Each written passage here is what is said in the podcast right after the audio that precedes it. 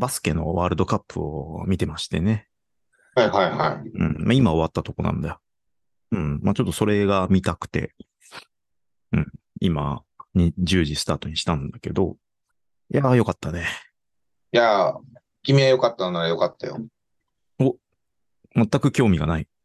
うん、まあ申し訳ないけども、ちょっとないかな。まだないかな。まだない。まだ、今時点でなければもうないと思うんだけど、まだないかな。ええまあ、沖縄でやってるんですよ、今。うん。うん。で、まあ、各言う、僕は、まあ、にわかですよ。バスケットマンだったじゃん。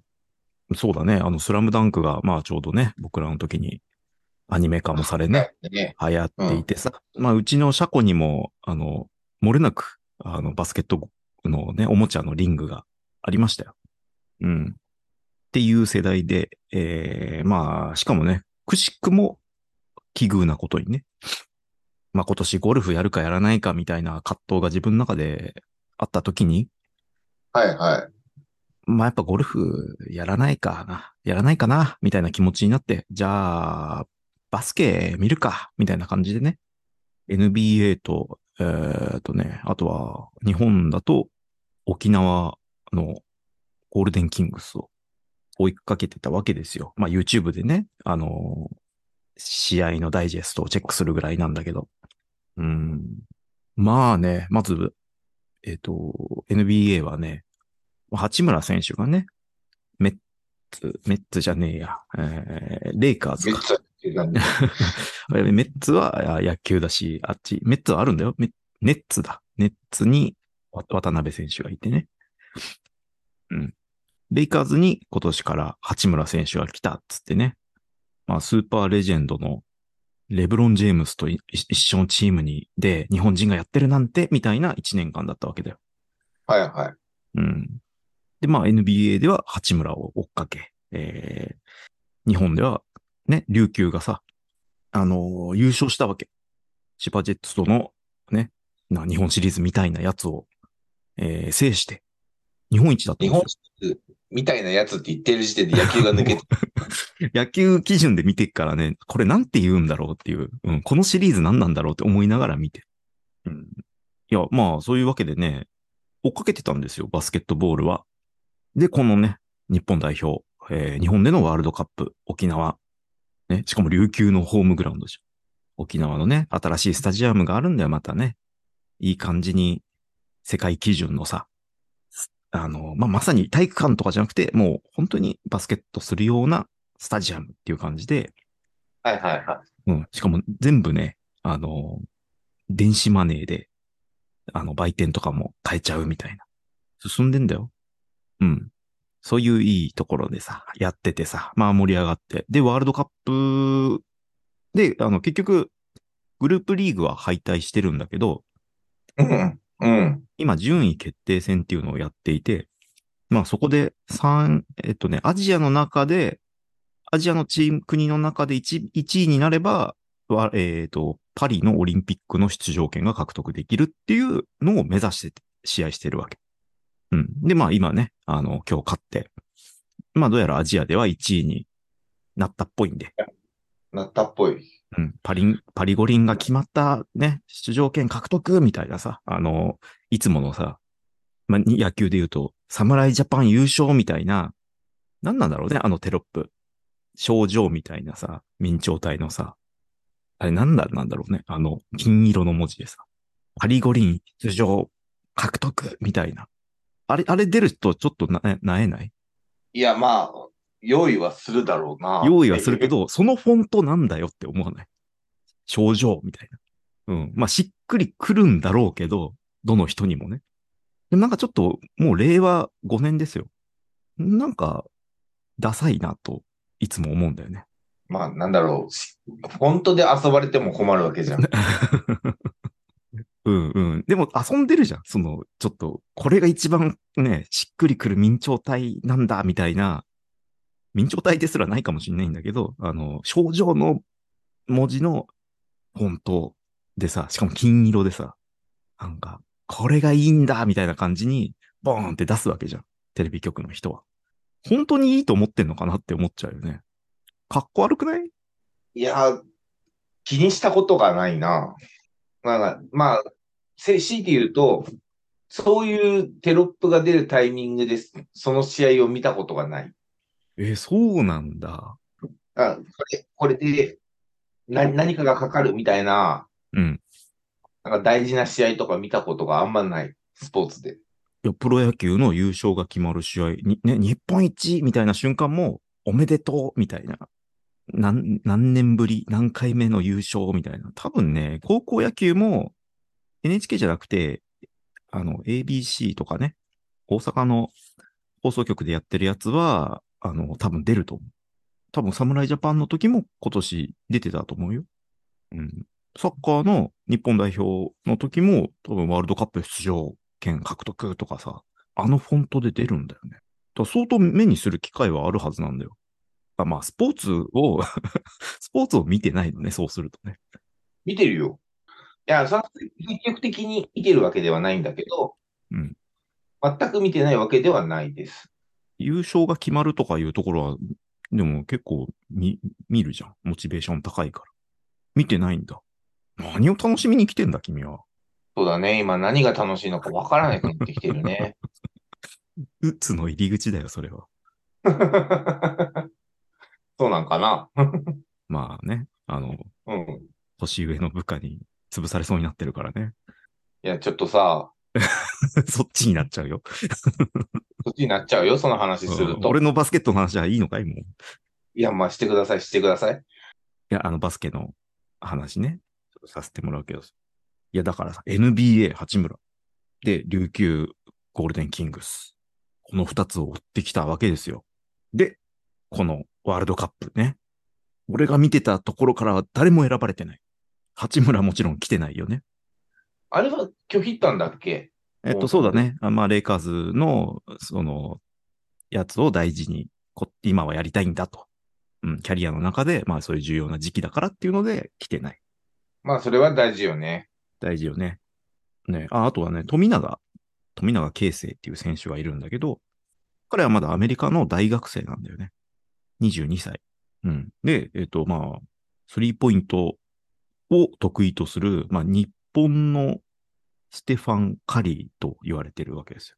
カリーっていうのは、まあ今も、えっ、と、向こうで、メジャーでってすげえ言いそうになるけど、あの、NBA で活躍してる、まあ、もうね、リビングレジェンドみたいなスリーポイントシューターがいるんだけど、まあそれは日本のカリーと言われるような、富永選手が代表に入ってきたと。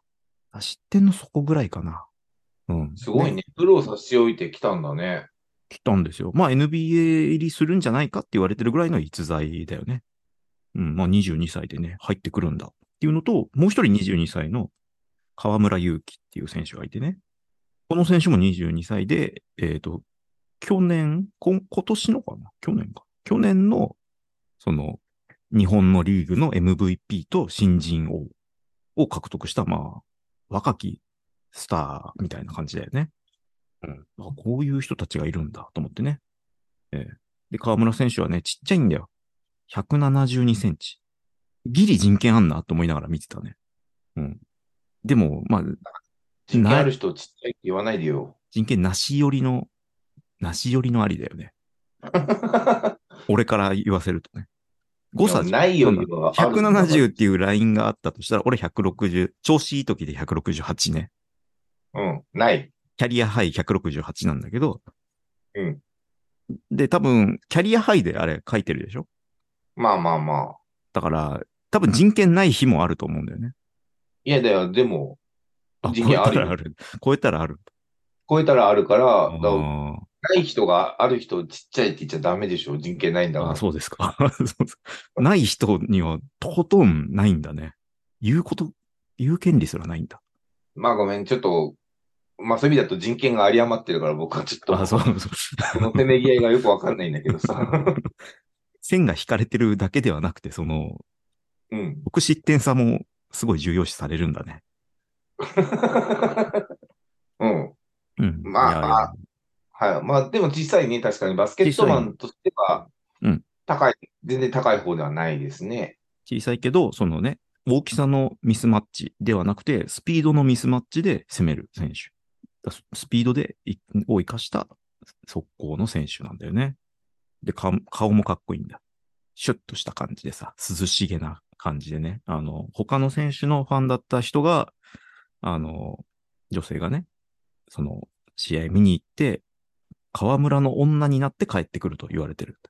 なんだよ、か、の女ってなんだよって思うんだけど、そういう言われ方をしてる選手なんですだか彼女面になるんでしょそうそうう。そうそうそう。ね。いやー、だから若いね、選手たちもさ、そういうスターも揃いつつあって、あ今まさに強くなろうとしてるんだなっていうところで、はいはい、はい。今ね、パリ五輪行きを決めて、50年、約50年ぶりぐらいに自力でオリンピックだっつってたよ。ええすごいね。バスケットはね、やっぱ強くないですからね、まだ日本は。ねえ、そう、やっぱうり、フィジカルがさ、もろに出るスポーツだから、うん。まあどうしてもね、とは思うんだけど、いやいやいや、来てますね。うん。で、あの、まあ、テレビも久々に見るもんだからさ、合間の CM とかさ、か見たことない CM やってるわけ。朝日の、えっ、と、なんとか緑茶。新しい緑茶が新発売みたいな感じでさ、そうっていうね、爽やかと書いて、そうっていう緑茶を、これは美味しいみたいな感じで、あの、八村が出てるんだけど、うん毎回微妙な気持ちになるっていうね。いねえじゃん。いねえじゃん。これ、流すのやめようぜっていうぐらい微妙な気持ちになるよ。八村はいるじゃん。えいや、代表にいないじゃん。代表にはいないけど、まあ、バスケットつながりで、みたいな感じ？そうだね。うん。いや、だからこ、今回のワールドね、あの、ベースボールクラシック野球の方に、例えば、いや、今年シーズンに専念したいからっつって大谷が出なかったとするじゃん。でも合間の CM に大谷がいっぱい出てるみたいなことで。なえるじゃん。いや、なんかその例えも俺、だから、そんなだからさ、君にとってはなんかわかりややすい例えかもしれないけど、スポーツをスポーツで例えてもっていうことなのね。うんそんな、まあ、そういう意味だとフラットなので、あ、そうですか。そうですか。なかなか推しのチームってできない人なので、僕。まあまあ楽しくね、さっきまで、まあ見てましたよ。にわかなりにね。なんかね、まあ、今までのちょっと話を聞いてて、うん。まあ、にわかというのがよくわかるよなとは思ってました。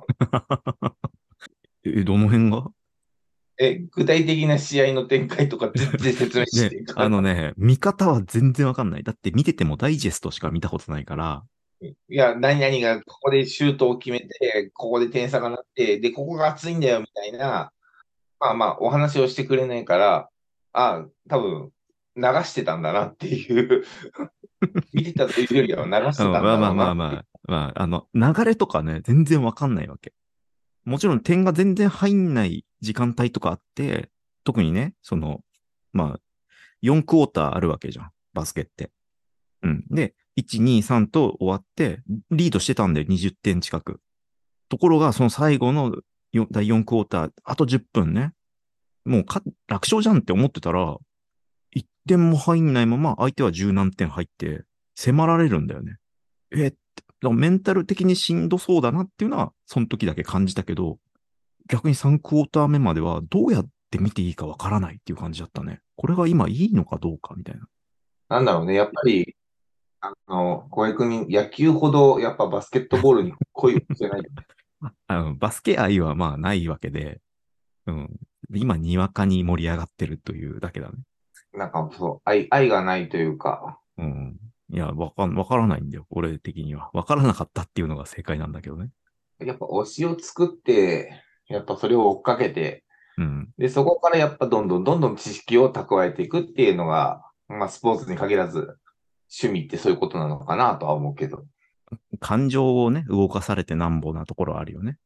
せっかくな歴史的な瞬間に瞬立ち会ったと間なのに、そう、その、その決定みたいなフォントが気に入らないとか、うん。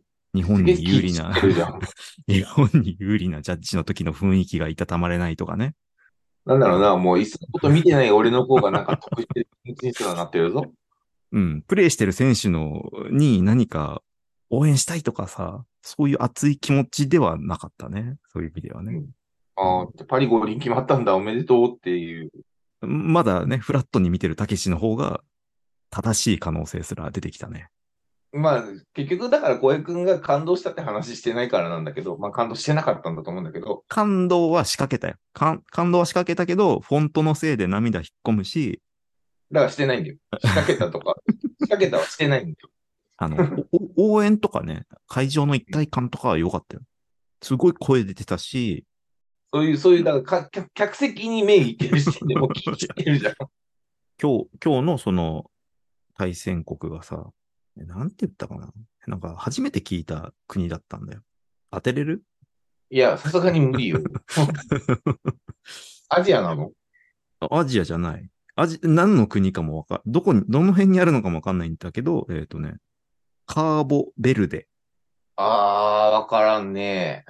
共和国だね。なんか勝手なイメージで共和国でしょ？アフリカにありそうだよね。あアフリカだね。アフリカの左肩ぐらいにあるっぽいね。島にあるっぽいね。アフリカっぽいね。ね、人口50万人の国だそうです。おーうん。鳥取県と同じぐらいだね。うん、あの、八王子の市民と同じぐらい。あ日本対八王子市だと思うと、うん。なんか弱い者いじめな感じはしてくるよね。まあなんか勝って当たり前みたいな感じに勝って当たり前なってくるよねみたいなね。うん。世界ランク的には60何位で、まあ日本よりかちょっと下ぐらいなんだけど、でもまあね、いい試合してたよ。今回のね、あの、バスケの方の主題歌もあったんだよ。ラグビーは B'zが歌ってるじゃん。ね、もう定番曲。ね。あと世界水泳もさ、あの、 B'zだけどさ、定番曲。で、侍ジャパンになると、あの、なぜかあの、ね、メタルみたいな曲がさ、流れてくるね、セパレートウェイズっていう、実はめめしい男女の別れの歌だっていう、競技ごとにさ、この曲、ああ、この種目にぴったりだよねっていう曲があるんだけどね、バスケはね、あの、藤井風さんのね、なんか、ぬるっとした、ぬるっとした曲だったね。おー、みたいな。横乗りか、みたいな。ね、藤井風さん知らないでしょ？知らない。存じ上げないですね。ねえ。いや、あの、紅白にも出てんだよ。うん。で、なんか岡山弁かなんかのね、すごいなま、喋るとなま、なまってる人なんだけど、なんか顔濃いね、もじゃもじゃの人で、なんともね、ソウルフルな歌を歌う人なんですよ。うん。だその人のが今回バスケの曲をやってるっつってさ、CM 行く前にスッと流れるんだけど、ぬるっとしてる。うん。ちょっとね、聞いてほしかったね。ぬるっとしてんなって思いながらね、毎回 CM に行ってたね。伝わってないね。あうん。いや、伝わっちゃいないし、いや、俺はもうだから今話聞いて、また一つディスってんなと思いながら、こうちょっと聞いてたけれどいや、藤井風さんは、あの、サイババをね、進行してる。だからね、髪ももじゃもじゃなんサイババに寄せてんだと思うんだけど、もじゃもじゃなんだよね。うん。で、アルバムのタイトルとかも、なんかサイババの名言とかになってんだよ。どう思った？まあ、これ以上話広げらんねえぞ。いや、サイババの豆知識とかなら、くる出せるだろう。